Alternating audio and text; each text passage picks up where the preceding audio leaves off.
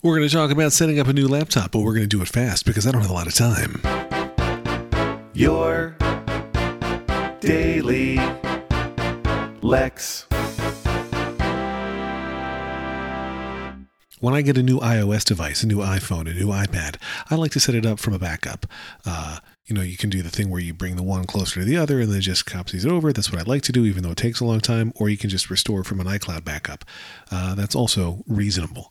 Uh, I like both of those methods. Uh, the the method where you take the one device and put it close to the other tends to keep excuse me, tends to keep you logged into more. I would edit it, but I don't have any time. Tends to keep you logged into more devices at the same thing, more apps. Oh my god, I should really edit.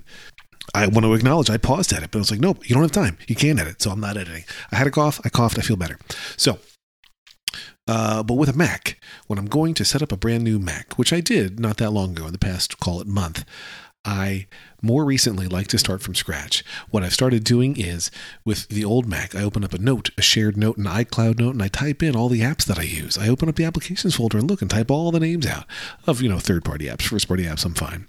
Sometimes I'll even take a screenshot of the dock. Not that I'm setting up Mac so often, this isn't like as an example all the time, but the last two times. And then I get the new Mac and I start setting it up. I download the apps that I think I'm going to need or that I have in that note, and I configure my settings as needed. I log into my iCloud account and all that stuff. But I like starting a new Mac from scratch. It's not because I'm worried about cruft that's inherited if I install from a backup. It's not because of uh, heebie-jeebies about you know using a backup. It's like I just love getting to start clean, start from scratch, and so there's something about that with a Mac that makes me feel good and happy and whatever. So. Um, I don't know. That's that's all I had to say. But that's like two minutes of podcast content, half of which is me trying not to choke to death on, um, I guess the eight greens drink that I had earlier. If you're not familiar with eight greens, uh, it's made from real greens. I like the blood orange version. It's an effervescent tablet. You drop it in a cup of water. It contains as much vitamin B6 as six cups of spinach, as much vitamin C as six oranges, enough as much vitamin B5 as 15 cups of broccoli. That's of course as pantothenic acid.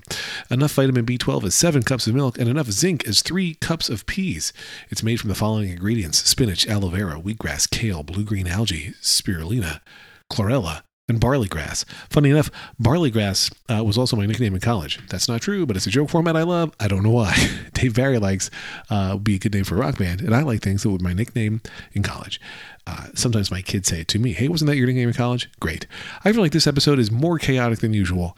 Uh, this is what happens on Press for Time. I actually think it's kind of fun, but it's not going to be the standard for this show. This show has standards. What they are, no one will ever know. But uh, yeah, this one is kind of funny. Uh, anyway, uh, if you did manage to join the, um, it's my meeting that I'm trying to be ready for. If you managed to join the Sam Fund celebration that I mentioned on yesterday's show, if you joined that last night as I'm recording this, thank you so much. We raised about $40,000. How about that?